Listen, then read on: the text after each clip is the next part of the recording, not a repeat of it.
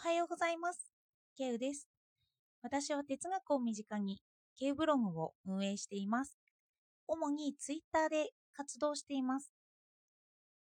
表題を読んでくれているでしょうか？私は昨日、鬼滅の刃の映画を見に来ました。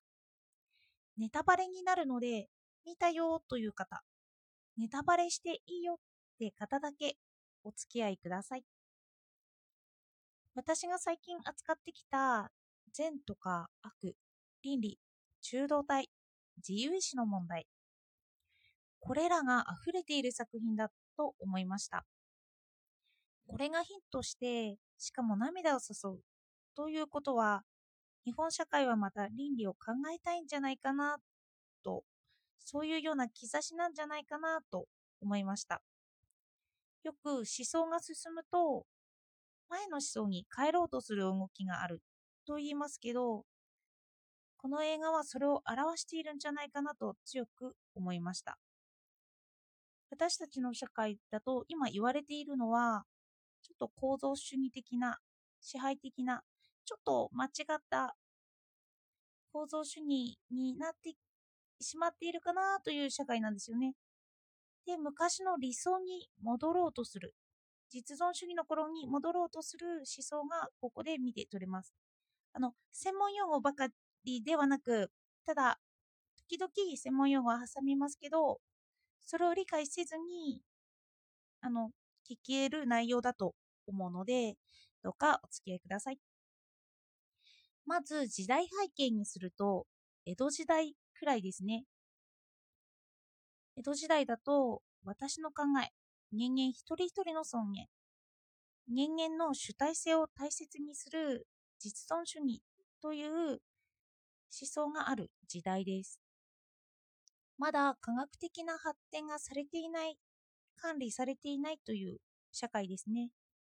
まだ大名や地主、そういったものに支配されているという社会が前提になってきます。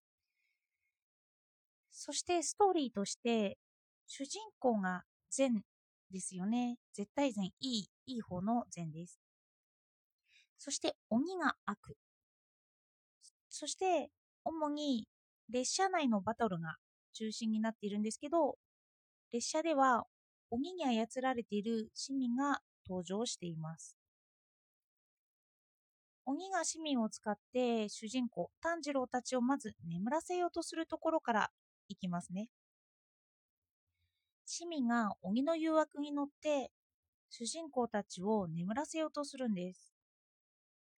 市民は自分から主人公たちを眠らせようとしているので、意志があると炭治郎は驚くんですよね。炭治郎って主人公の名前です。あの自分がいい夢を見たいから主人公たちを殺そうとする。その意志のあり方に、まあ主人公たちみんなは驚いてしまうわけです。で、まずはこの時点で、鬼の欲望に支配されて動く市民というのは、現代社会で監視の目がついている私たちと同じですよね。専門用語だと、フーコーのパノプティコンにいる状態。パノプティコンというのは監獄です。自分で意思して、でも、いやいややっているという中道体の状況でもあります。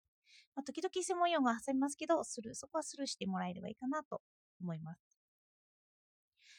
ここで主人公たちは、市民がみんな意志を持って私たちをやっつけようとしていることに驚いているんです。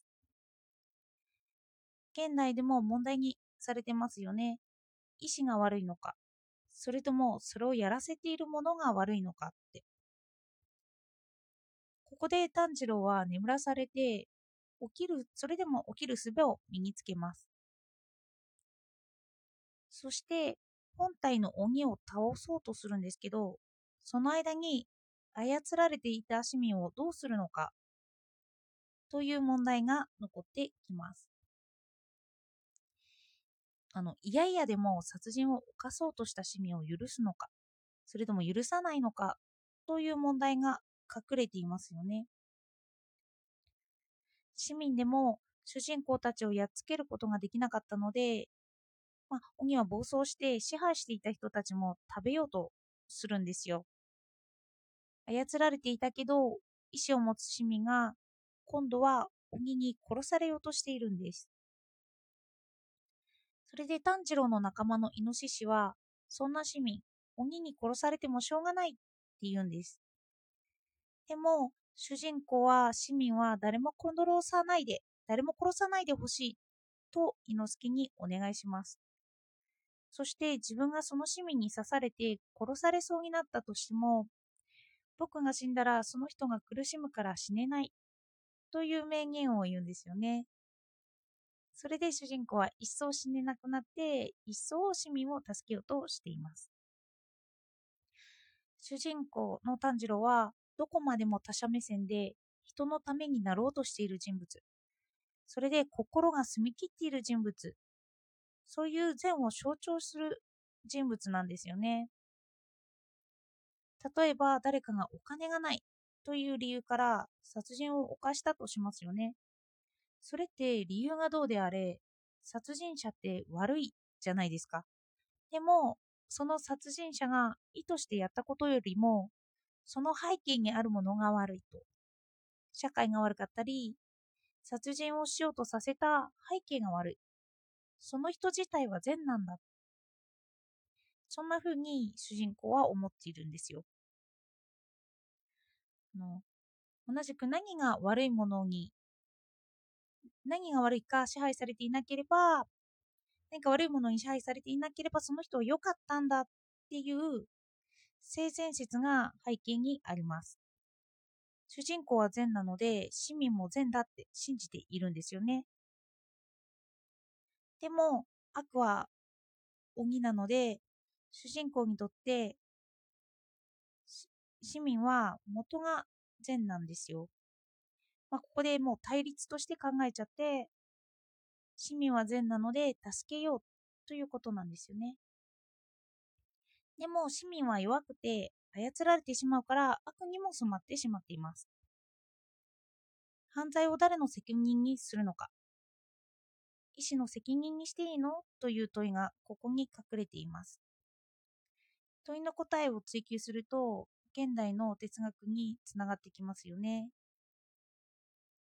意思の問題なのか、その時代背景の問題なのか、誰が悪さをさせているのかって、それに従うその意思が悪いということもできますし、分けて考えないと、法律でもその悪さを追求できないですよね。意思と責任を分けて考えようとする哲学です。えっと、10分以上の放送を私は設定できなかったので、次のチャプターに移りたいと思います。えっと、誰が悪いのか責任の問題、中道体の問題はこの章で扱いました。次には、もっとネタバレになるんですけど、その主人公の師匠が死ぬような場面設定ですね。そこにも道徳の問題が出てくるんです。そこに触れようと思います。興味のある方はチャプター2にお進みください。ではこちらを聞いていただいてありがとうございました。